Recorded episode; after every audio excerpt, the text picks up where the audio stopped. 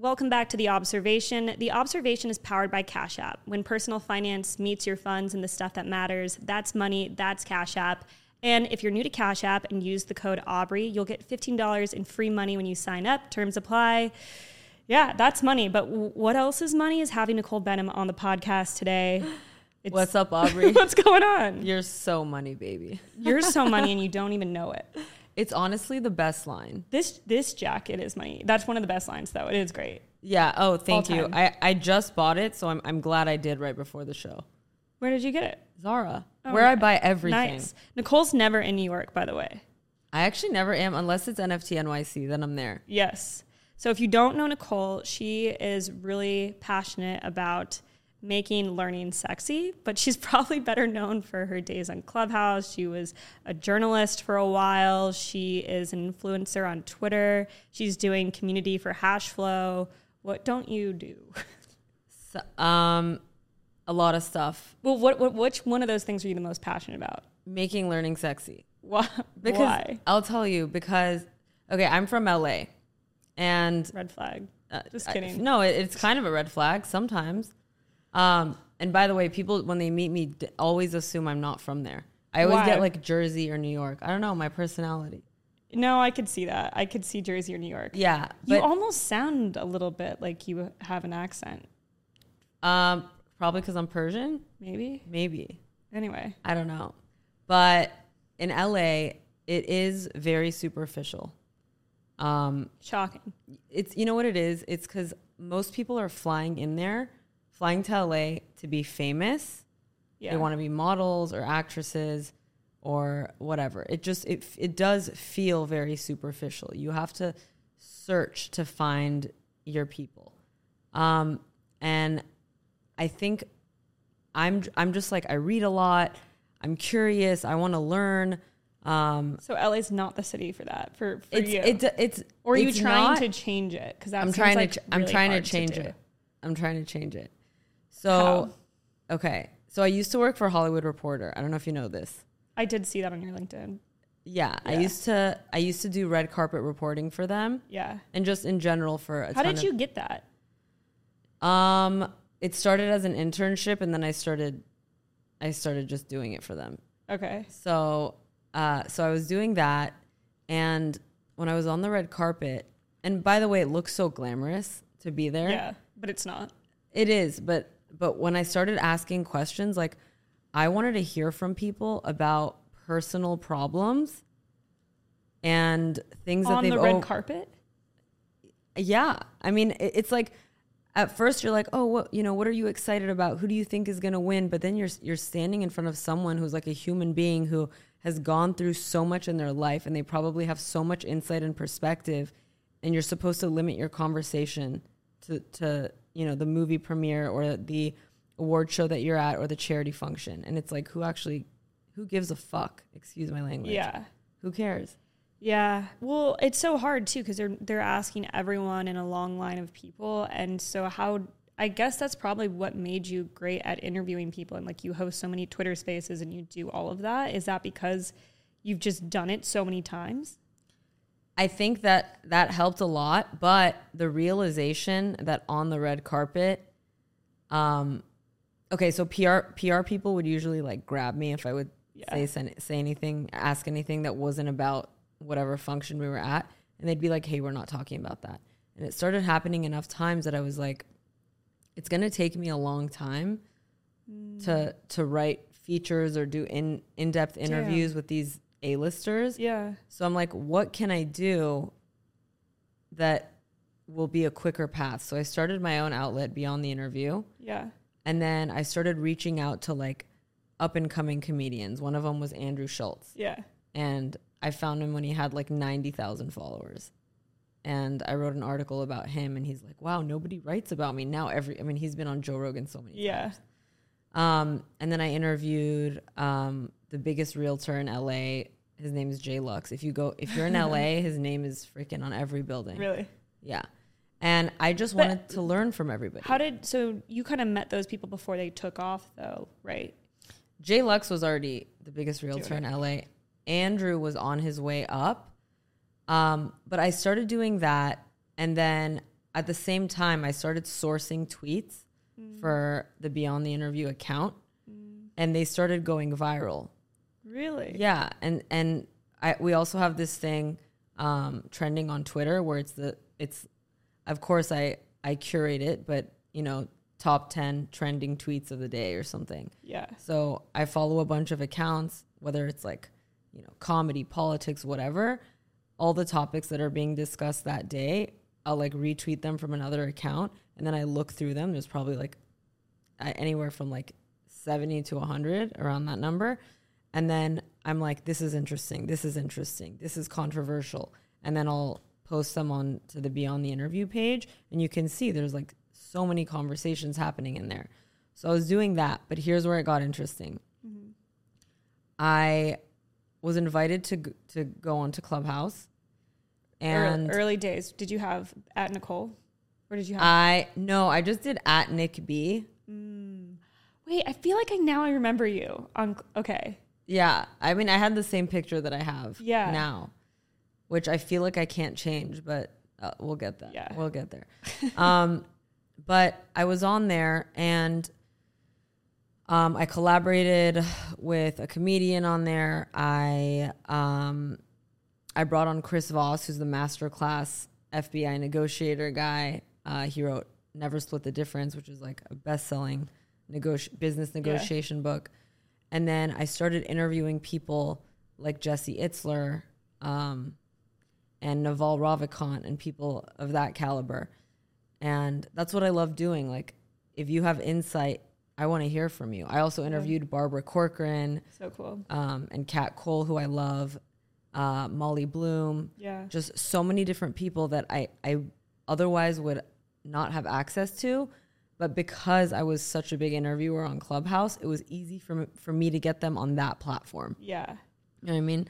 So it's crazy. yeah, so that I think changed my trajectory completely because I was I was now I now had a network of all these people that I didn't have before, mm. which like, you know, they could introduce me to anybody. Yeah, I, I felt like I was one degree of separation yeah. from everybody. And I'm sure you feel that way Yeah. on Twitter. Like No, it does feel that way. That that was a weird moment for me too, where all of a sudden it, things didn't seem so far away for for you. It's like you could ask for a favor if you wanted to, or ask for advice, or just to chat if you wanted to. And you have all these people's numbers. It's kind of wild. yeah. So, uh, but it- that's kind of the cool thing of like Web two. If we're if we're being honest about like social media, it brought that in, which I love. Like I, I think it's, it's amazing. Just the the accessibility. It's like the connection was like the big thing of Web two, and it feels like there's so much value there, though obviously a ton of data harvesting and things that go on to allow those platforms to exist and for people to like have a say. But what did you feel like, you know, you had gained how many followers on Clubhouse? 300 like around 300,000. That's that's an insane amount. Did that but that kind of sucks when like The platform doesn't make it. I was upset because I had the at Aubrey Clubhouse handle and I have never gotten a first name on anything. and you're Um, like, "Oh, I want this to make it." I was like, just for that. Yeah. Um, but I think I only got like six thousand dollars on there. I wasn't as it audio situations in the beginning freaked me out Really? Why? It's like a phone call that people, a bunch of people are listening because to. you can't really like read verbal signs of who's going to talk next. oh yeah, Do you know what I that mean? When that too many was people and that you're just was a like- little difficult to manage, Yeah, and I did have to learn how to like wield power in those situations and like interrupt people and be like, "Hey, we're actually going in order," or like, yeah, that's good because there would be times where people would be like, okay, let me just rebut. Like, but Clubhouse is funny because obviously on Twitter people feel more emboldened to just write whatever they want because Yeah. they don't have to verbally say it. Whereas I actually feel like I would rather write something out than say it out loud. Like something that's savage, like a really sassy, savage tweet that I want to write. Yeah. I'd rather type that shit than say it out loud. I'd rather do that too. Also, you can't shit post on Clubhouse, I know. which is hard. I mean, and by the way, that helped me grow the most. Shit that posting? and I hate It's this. great. I hate this term because that's just what everyone else calls needs to be it. a better term for no, shit posting. not not even that. That. That's not the term that I hate. what? The okay, obviously, like I post photos of myself on Twitter Yeah. because I'm aware that it does well. Yeah. Honestly, Yeah. The engagement's crazy. yeah, the engagement is crazy. And everyone's like, oh, you're just posting thirst traps. It's like, oh, no, no, no. I have so much more to offer than that. But you're just paying attention because you know. Well, it's But, also like, like- the negative engagement.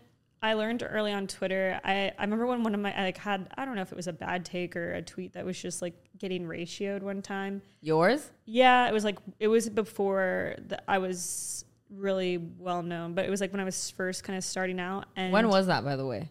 uh, in crypto? Or yeah, on because I, I met you when you were already huge.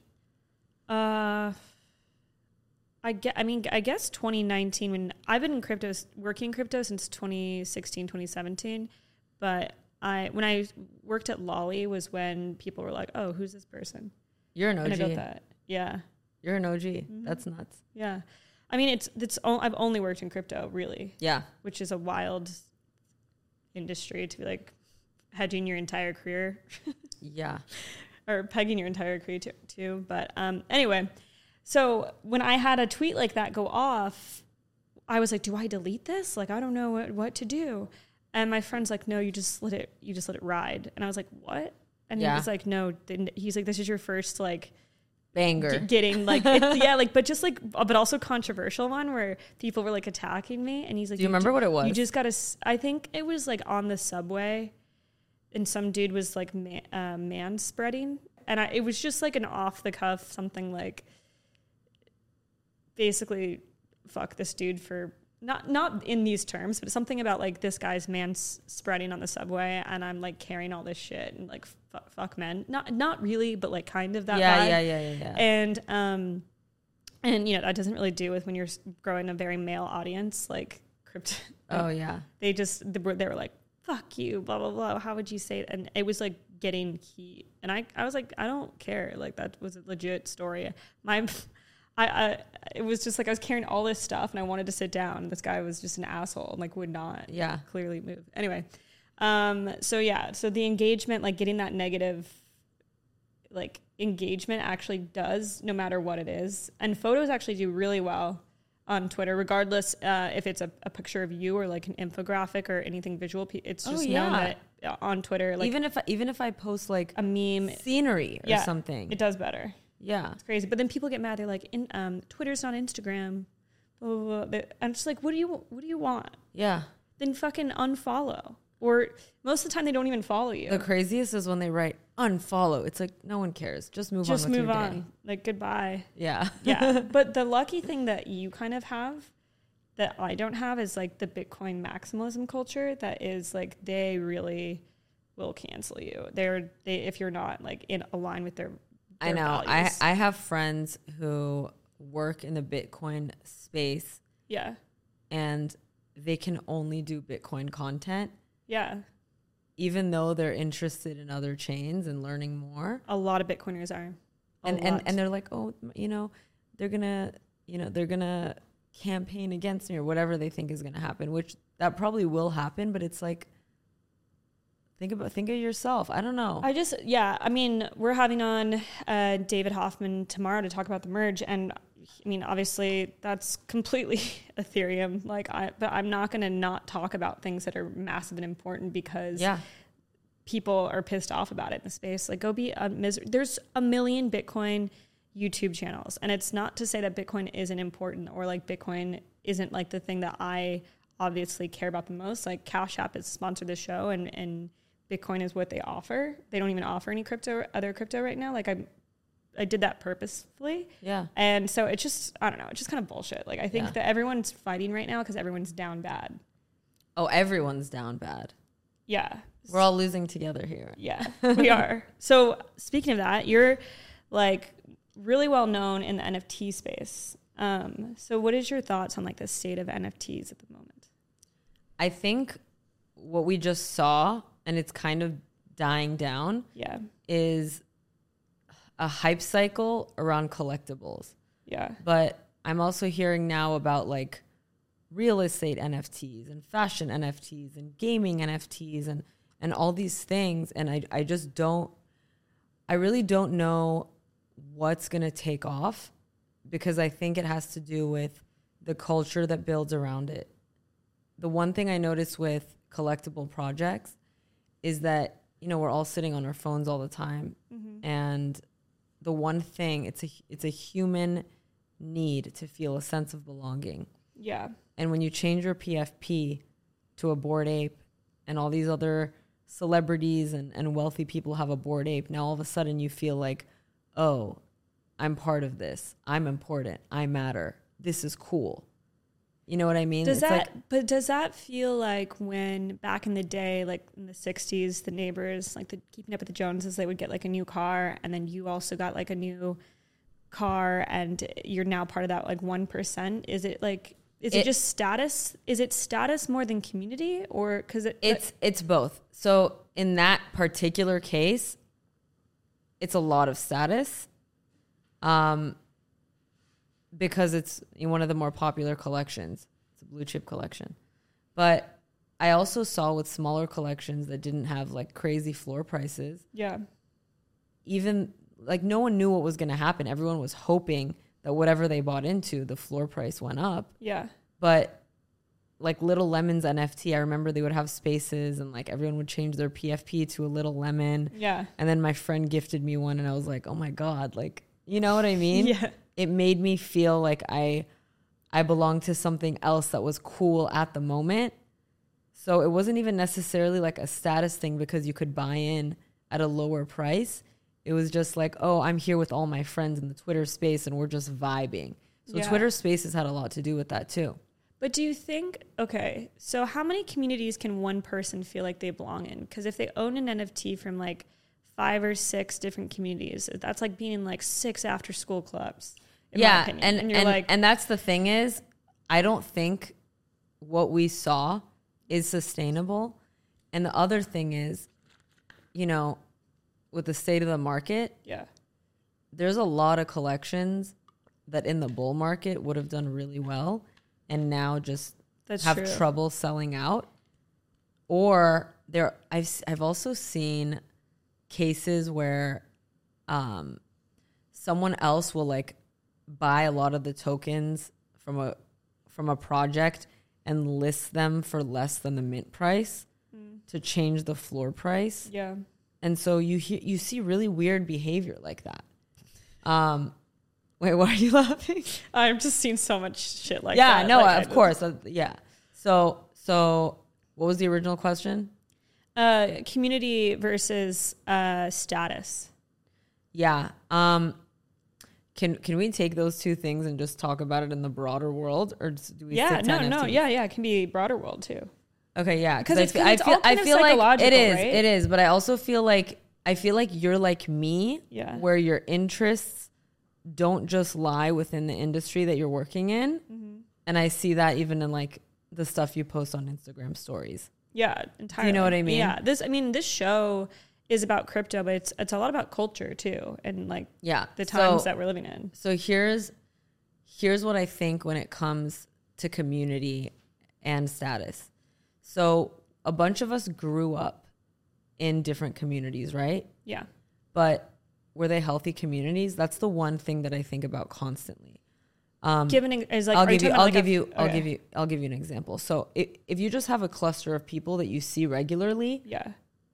That to me that's a community. Is it a So like your high school. your high school is it's it's, it's Yeah. people knew each other. You saw each other all the time. You'd say hi to each other. It is in a way. It's a, it's its own community. Totally. Or if you ha- if your parents had like a friend group and you Mm-hmm. saw each other constantly, that's a community. Or a religious organization, Mm-hmm. that's another community. Yeah. Okay.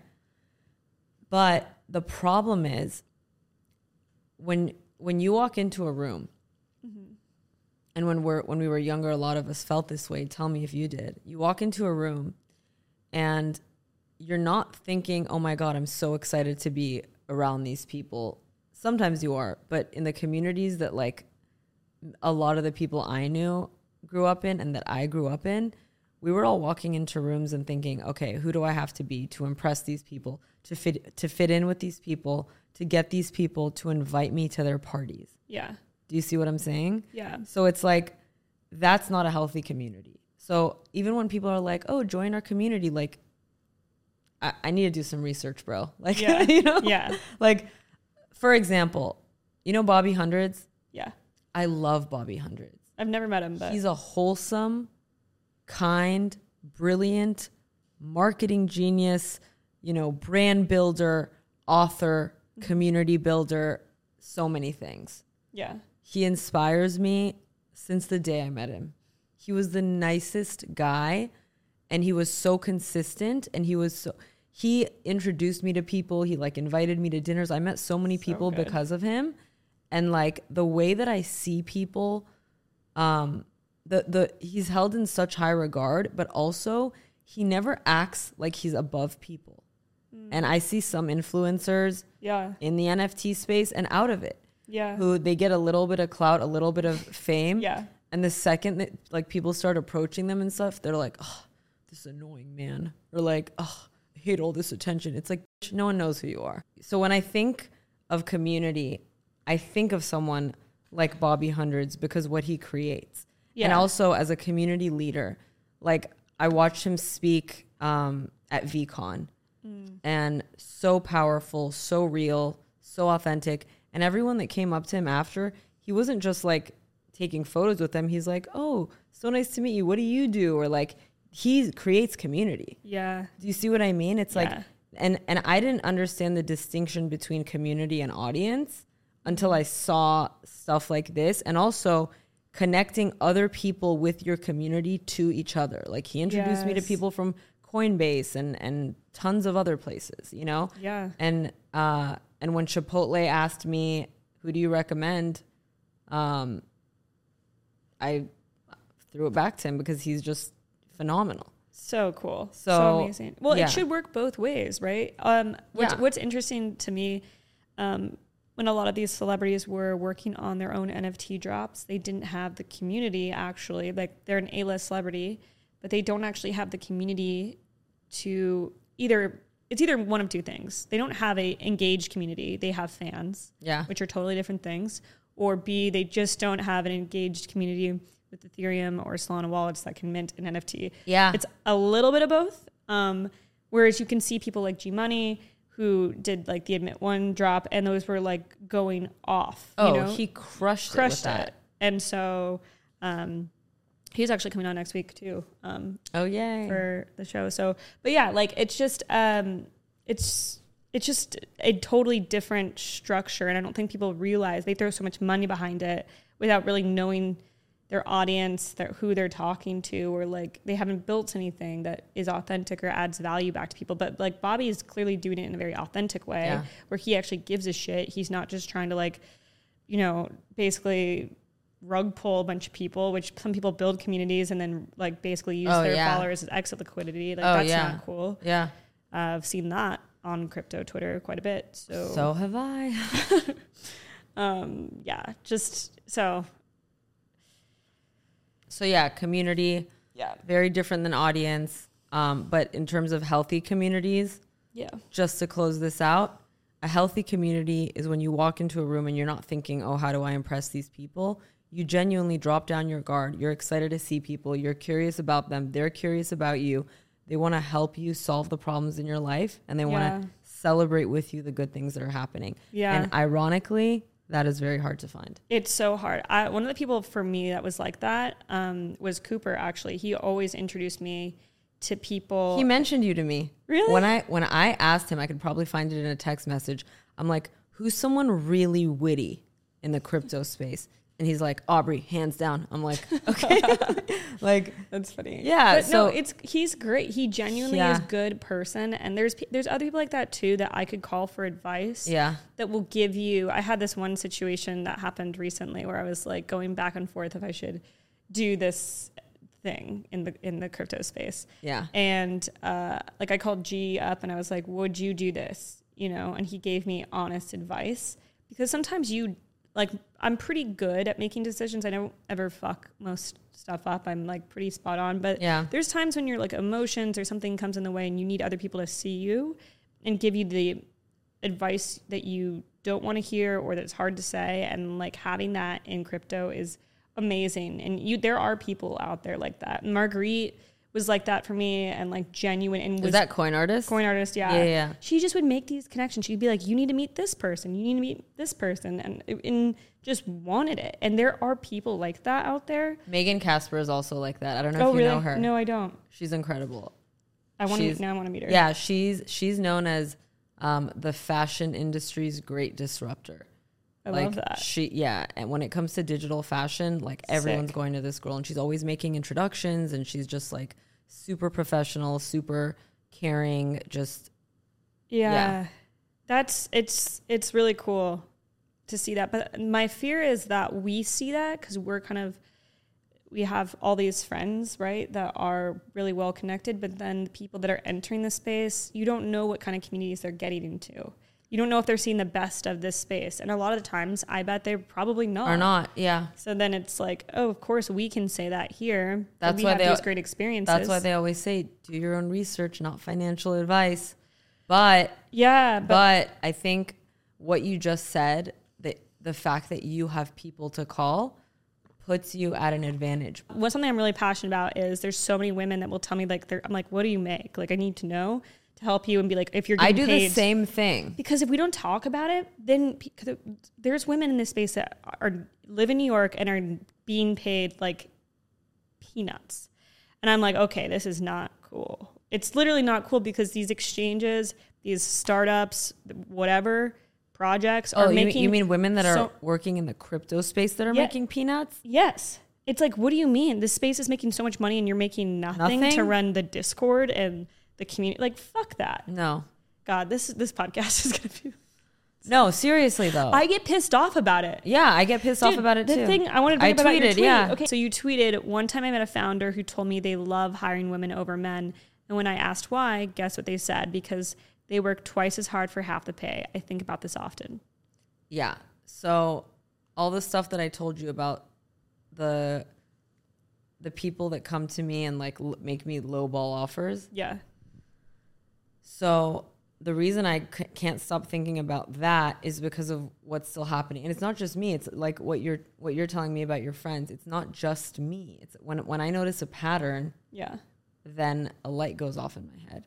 And that happened. It was not a Web3 person. It happened years and years and years ago. Um, I was working for an image consultant, um, and a, like a CEO came in, and he said, "He's like, yeah, I love hiring women. Like they're great." And then he said, "They work twice as hard for half the pay. I mean, you don't you don't really get that um, when you hire men." Like he said something like that, and there was a part of me that thought, "Wow, that's genius," and a part of me that thought, "Wow, that's deplorable." Do you see? Yeah. And and it's it's sad because he he might not be wrong, but but also it's it is so wrong to do that.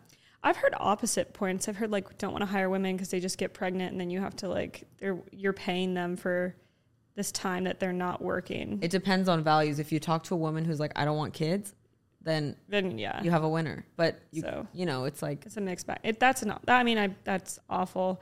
Well, that's and that's the thing I think with salary transparency that we don't have if we don't ask our friends like what do you make and like be honest about those conversations, which I used to think was totally inappropriate and uncomfortable. Like never you never talked about money growing up. That was never a thing that you did. But I now realize by kind of mentoring other women, if you can be transparent about it, then you know that either where you're at compared to other women, and you can either, you know, negotiate up or Yeah. like, you know what, I'm actually, and most people have an idea most Yeah. of the time. If they're t- coming to you, it's probably because they're being underpaid. Like, yeah. they're not wrong. Women have great intuition, great guts, great judgment most of the time. I think you should hire women. I think you should hire, actually, take that back. I think you should hire whoever's best for the job. For the job. But I do think that uh, there's a lot of really talented women that can work in the crypto space that are looking for jobs. So um, potentially interview them. I'll say this, even as I guess an NFT influencer or whatever people call me, Yeah. um so I get paid really well by the people that I work with. Yeah. and I have no complaints there. There are times that I'll get offers from companies that want me to help them. Um, oh, we want to do a brand partnership. and then they'll show me the terms and they want me to do all this stuff Like, like, it's like nine Instagram posts. it's stuff like that. ti- yeah, something yeah yeah yeah yeah yeah. And and then they'll be like and we'll also fly you out to come to this conference um, and we'll give you uh, a thousand dollars or something like that. And i'm just like Are you if you only knew what people actually pay like Yeah. do you know what i mean? Like it's so insulting. But you know what you know what helped me a lot? Um working you've met jeff Yeah. jeff is just acts as great. my manager he's basically he's my manager Yeah. um and we do a ton of stuff together but he handles all that stuff for me and i've seen him o- on calls he's like well that's insulting she might as well just do it for free Yeah. but i love that and he's Yeah. he's so But is that messed up because you have a male manager that like are they listening to him more and nego- he's negotiating for you opposed to you like being like screw that offer that's ass. It's it's not even that that I don't like it's inefficient for me to negotiate my own deals yeah. at this point. So Yeah. that's the main main reason. yeah. But does it suck that Do you think Yeah. they listen to him more? they I mean unfortunately we're still in a place where probably he holds more weight unless the person on the other end is like just super respect and I and look, this is what I I hate. I really hate when people you don't do this but when people turn it into like a men versus women thing. oh yeah. Because I'll tell you something else. I know women that would take advantage of other women and pay them less too. Yeah, yeah. Nothing to No, do with it. yeah, like no. like this is not.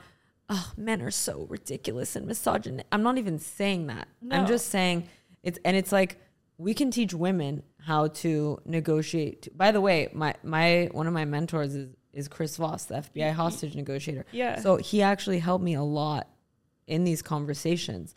But I realize, yeah, when Jeff's involved, it's it's a different conversation. And and I also am not like F men. That's not what I believe either. I just think I've seen a lot of women get paid for. I, I guess. Okay, this is a more spicy take, but like there's non-technical roles and technical roles. Right. Most of the time, the women in the crypto, crypto space are working in non-technical roles. That doesn't mean there aren't women devs. There aren't. That doesn't mean that Yeah. women engineers don't exist. Yeah, or they do exist. Or, or they're not working on operations or financial. But a lot of times, women are like, "Oh, I'm gonna go. I'm in marketing. I'm in whatever PR," and then they they're bridging over into this space to help communicate, which is just as important. Oh my As- god, it's the most important. If you can't communicate with your audience, people don't know what you have to offer. If you Yeah. can't explain your product, no good luck trying to get anyone to give a shit. So Yeah. it's equally important to like build a great problem a product, but also it's it's almost like equally as important to explain it. And so why these women aren't getting paid in these non-technical roles just as well as these men, I don't really understand. But for some reason, it feels like it flies. Um, and so, yeah, I had a friend that was making like 90K a year, 70 or something crazy, 80K at some full time for, and she was working over like 40 hours a week at this company in this uh, the NFT space. I was like, dude, that it, uh, after New York taxes, she's making like sixty thousand dollars or something like that. It's oh my god, crazy. It's yeah. like not No, it's crazy. so it's like, and then put New York rent, like she, there's no way she's making it on her own, saving any money, and everyone's profiting off of her. No, thank you. No. Not cool. I'm gonna. I'm really doxing all my friends' stories here. I don't know if I'm to put them in here. I don't know if I'm to put No, them in. it's it's a real thing. yeah, it's a real Um, thing. She watches the show too. She'll be like, "What the f- Aubrey?" Um, okay. But it, but you know what? I do see. I, I agree with you yeah. about all this that's happening, and also outside of the space.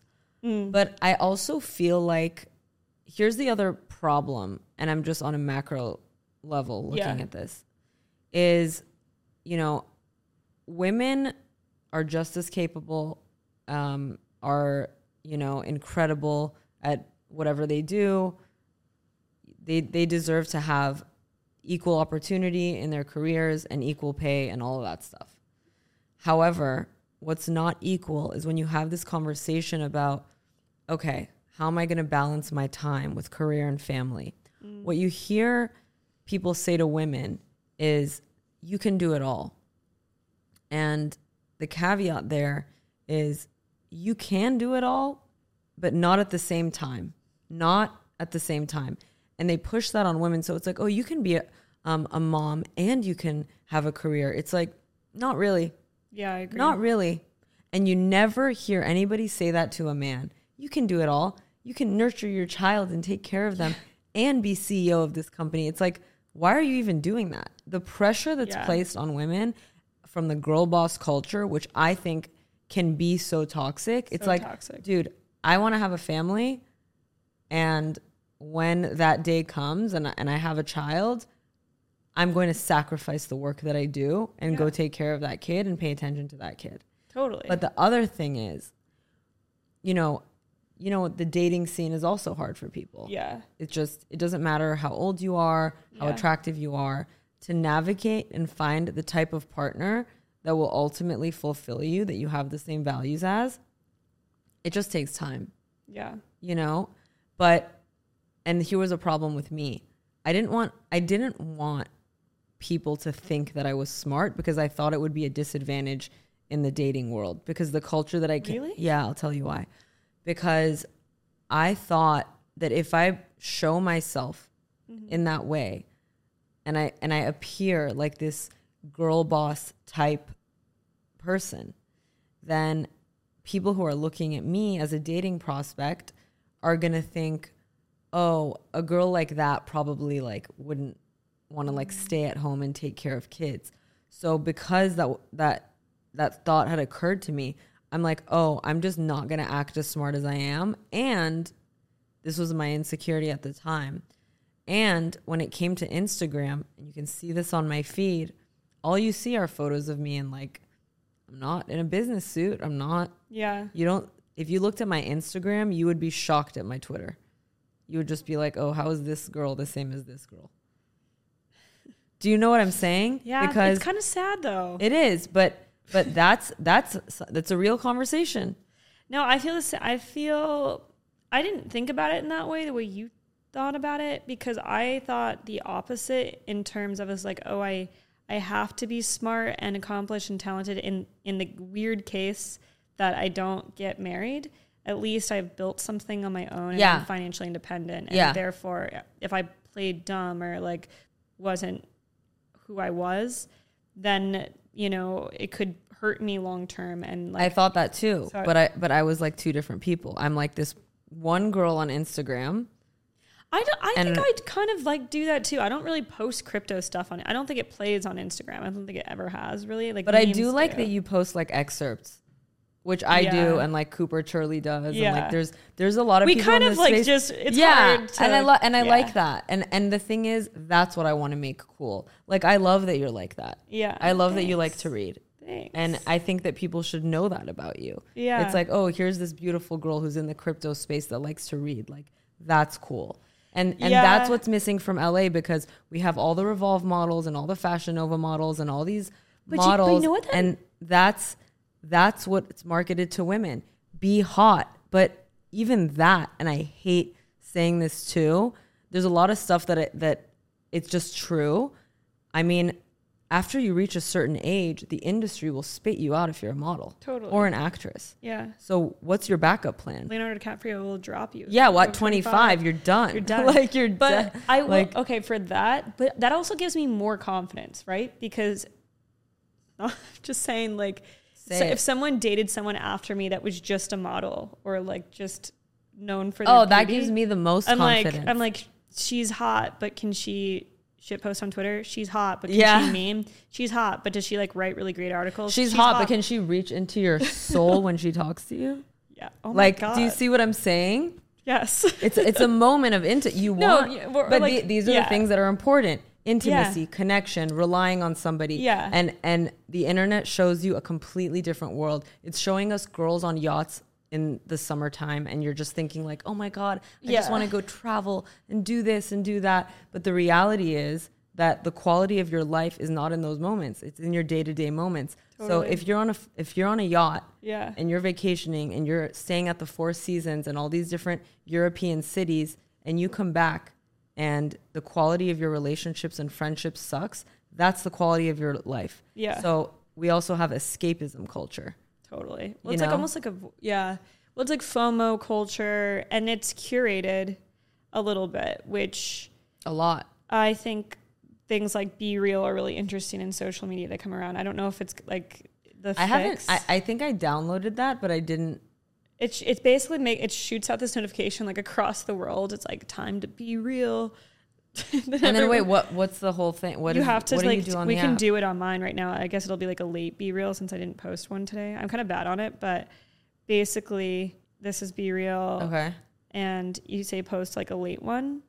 So I'll post this way and then it'll flip to us Okay. and then it takes the opposite side and then that's what you get to post.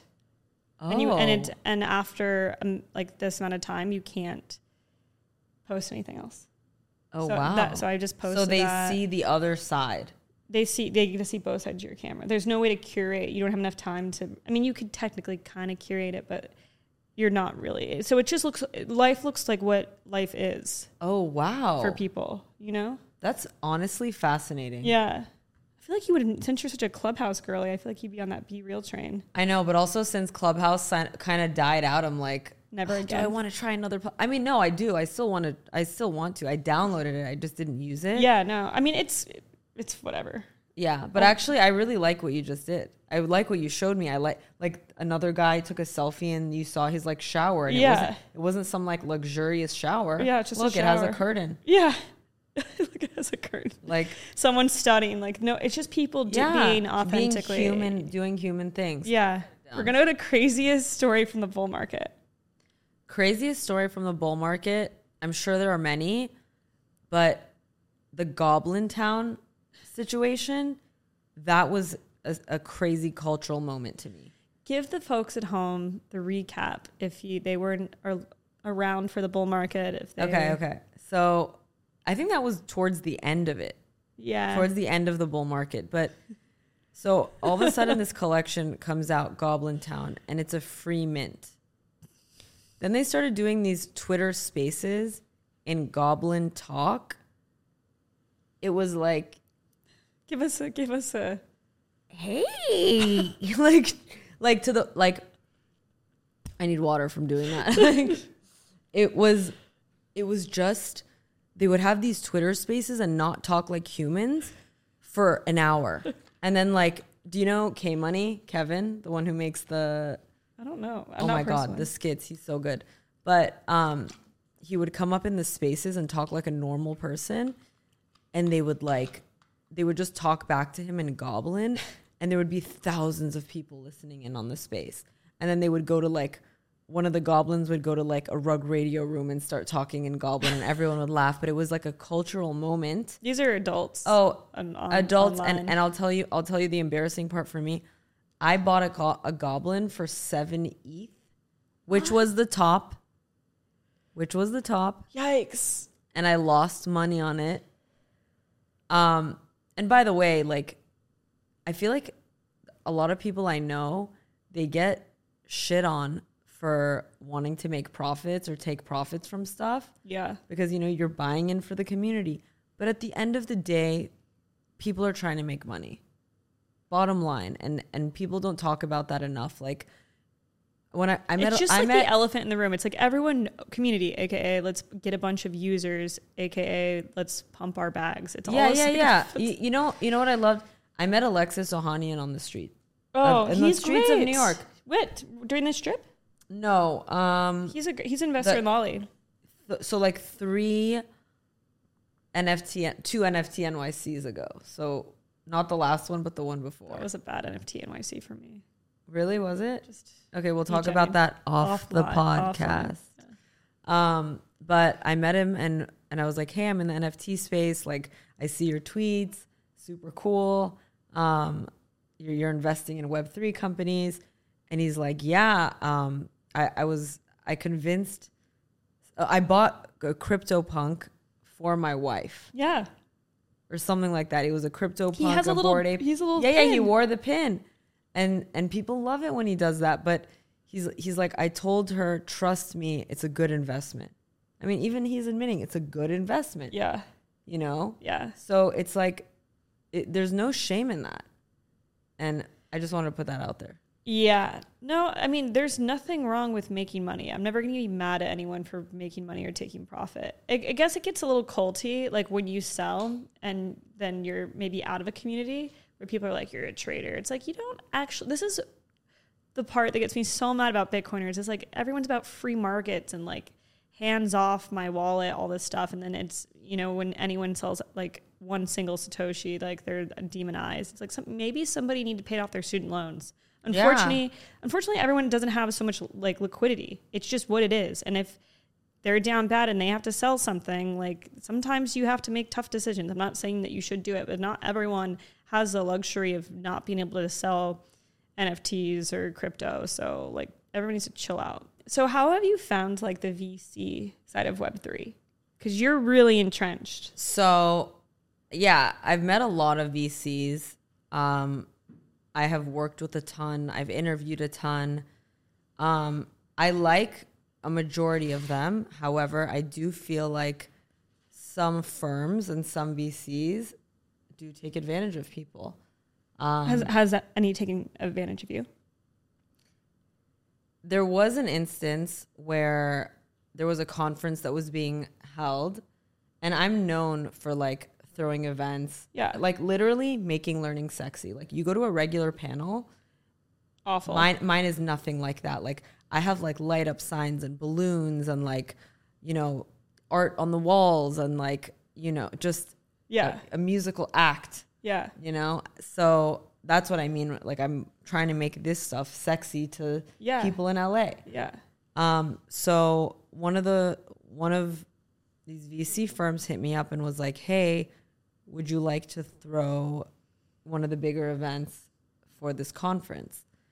And I'm like, oh my God, great. Yeah, I would love that. That sounds super cool. What's your budget? And they're like, well, we'll get back to you um, on the budget. And then I got I got another company involved. Um, I do it through Beyond the Interview, which is yeah. like, you know, it's a discussion platform. And and it turned out in the end there was no budget. And then So it, they lied to you? Here's what it became. It, it it was like a it wasn't it was manipulative. It wasn't like lying. It was like they just like were like, "Oh, we're not sure." And so eventually um but it, was it a VC firm with like a lot of money? Yeah, they have this they have a lot of money. Like the most money? Like close to the most money. Who could it be? Who could it be? Um, Can we put some Darth Vader voice music over this? Josh, dub it in. I mean, look the the VCs that we know, yeah, they all have a lot of money. Like, so no matter who it is, so basically they can fund, they can throw a ton of money into quote unquote Web three, but they can't support people who are like creators and have helped them out. Is basically what. Yeah, and I'll tell you, I'll tell you what ended up Sick. happening they were they were w- willing to introduce me to their portfolio companies who could sponsor the event but then I would have to do all the work in telling them like what kind of vet- event it would be and you know how to get them involved and what each sponsor gets. And um, at the end I just threw the event spent all the money myself and um, to be clear, I'm not a billionaire yet. but this fund is. How much money? Pro- how much money pro- has this fund raised? A lot. Several B. Several B. Hmm. Several B. And Wonder who. And here, here's the thing. Here's the thing. It's like I know that that certain people at a lot of these funds play those games I don't think it's reflective of every single person. Of course not. At the fund. But ninety percent. But ninety percent. Um, uh, okay, but people who are in VC or AVC. I know you have strong feelings about this, but say them. no, say them. Make it. I don't think. Okay. Well, this is kind of timely and relevant with Kim getting into private equity, and so it's interesting to why she didn't go the VC route. And I honestly think it's because she's more knowledgeable. I don't think VCs are that smart. I think that they have a lot of interests and they like to throw money in different directions and they like to follow trends, but they're not really. Obviously, private equity is coming also, into established companies. Also, um, the can you for the audience just make the distinction between private equity Yeah. and VC? VCs are for startup companies. So it's basically a lot of different VC firms can help get a startup off the ground. So that's taking a startup company from zero to 100. And a private equity company is a firm that usually is just one firm that you're working with on a more established company that's taking the company from 100 to 1,000. And so um, on both sides, it's a little bit interesting. Like it's more celebrated to have a VC come in and fund you when you're a startup. On the private equity side, it's not that it's not welcome, but you're kind of like taking, trying to help the company grow and it's a little bit more established. So people love to be told what to do. What Kim Kardashian is doing is going into, private equity. Private equity, um, is better suited for her number one because she probably doesn't want to put her name behind a bunch of startups that fail um, she has like a larger brand and she also would have Yeah. to find and curate those companies that would do well um, going into private equity allows her to have that experience that she has in media fashion luxury all these other um, industries and then basically help and come in and be more effective so that's why she probably chose private equity over vc why I don't like VC is because it feels like sometimes like a bunch of fanboys or like people that are just like throwing money. They raise a lot Yeah, of like money. they're just rolling dice. yeah, they're just like whatever. Web three over there. That was not a dice throw, but whatever. Um, but and so that's why I don't personally enjoy them, and I do think that there's not sometimes a lot of really good rationale be, behind investments. It's really uh, they they you say a few things, you put a deck together, you tell the story the right way, and they write you a check, and that's the end of the day. And then everyone gets to say that they're a founder, and they have no actual experience founding anything or really any leadership training. So, um, Tell us how you really feel. I mean, that's how I.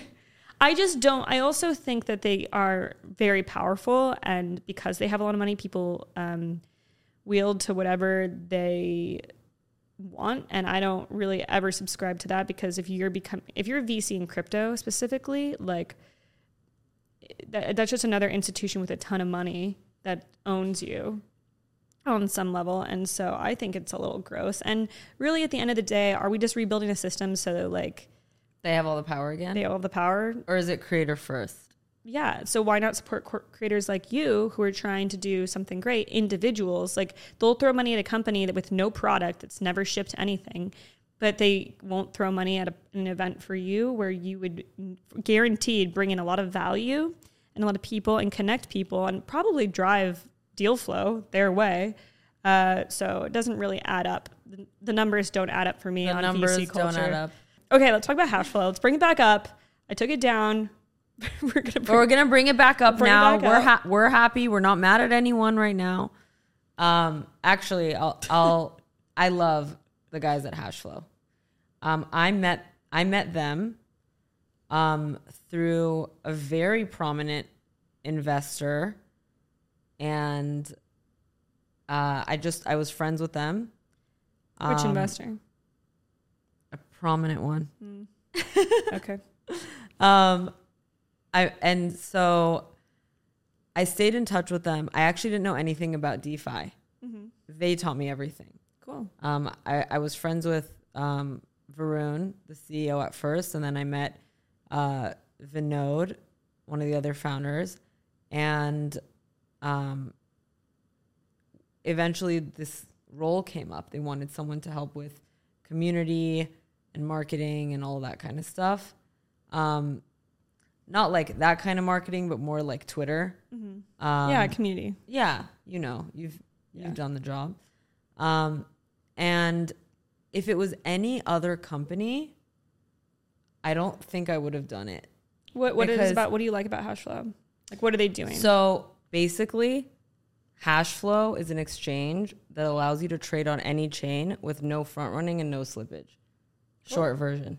cool. Um, and basically, I I do Twitter Spaces for them every every week, once a week.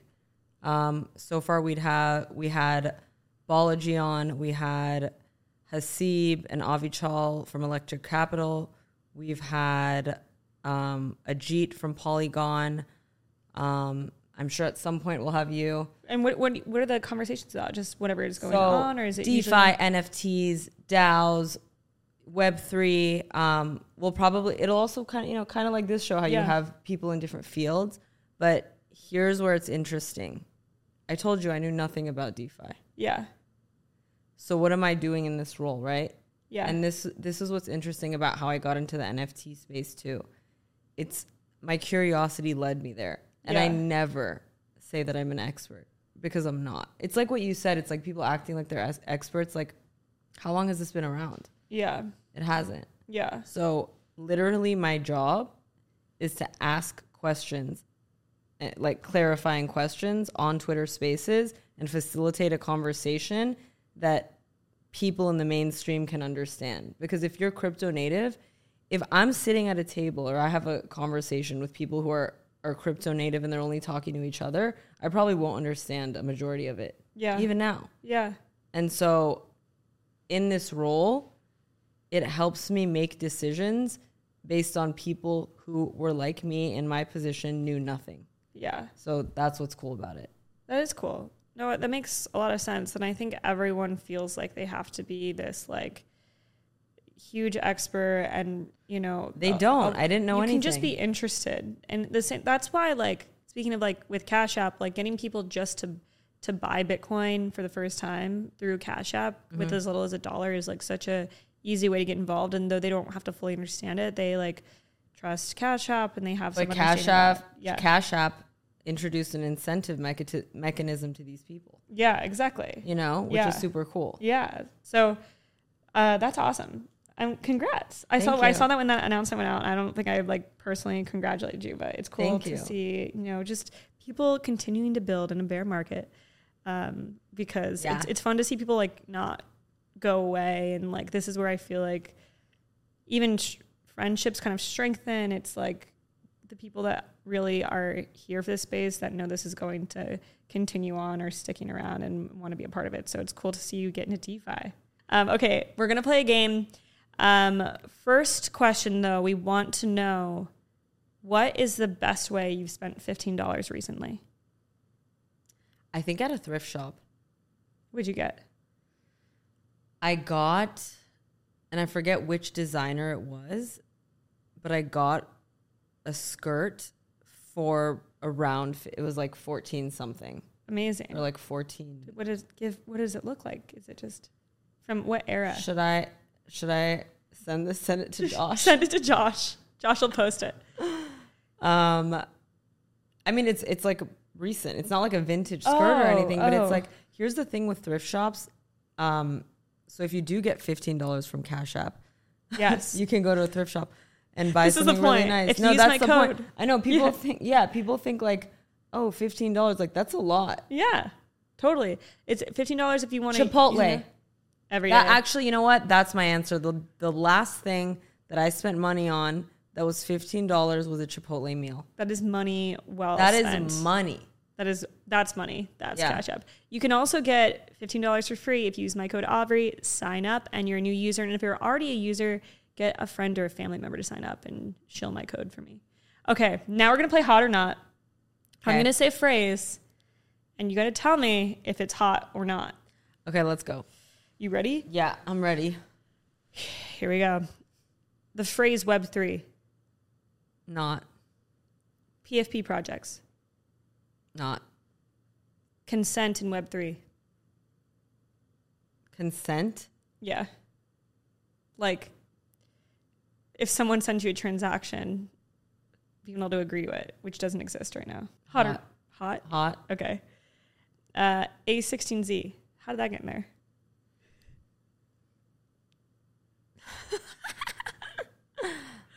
Uh hot and not. Depending on No. I know your answer. You have to pick s- one. Okay, we'll, we'll skip. We'll skip. Kim Kardashian and private equity. Hot. Being anonymous. Not. Being a maxi. Not. Emotional tweeting. Not. Being a founder. Hot. Texting back fast. Hot. Crocs. Not. Gen Z fashion. I don't know what that looks like. like Y2K. They're like, Not. okay. Colts. Hot. so hot. I'm actually planning on starting one. I mean, I think we're in one. Oh, we're we're in one, but I I want to. I just want to do a, a more a more wholesome, More cult. structured cult. Yeah, no more structured. and- Yeah. Yeah. yeah. All right. I tweeted it too. No, you did you really? Yeah, I tweeted who wants to join my cult. Let I'm, me know. I'm, I'm in. I'll join Nicole's cult any day. yeah, Lead me. please, please. When you looked into my soul, I was like, this girl could lead a cult. A hundred Really? percent. Yeah. When you were like, have you stared? I was like, wow, why did I feel something? it's good. Okay. Thank you so much, Nicole, for coming on. I appreciate you being in New York City, the better between New York and LA. Um, but no, I really do appreciate Thank you for having me. I love this show. I love that we could go anywhere. Anywhere. Nothing's off the tables. Um, thanks for tuning into the observation, and I'll see you back here next time.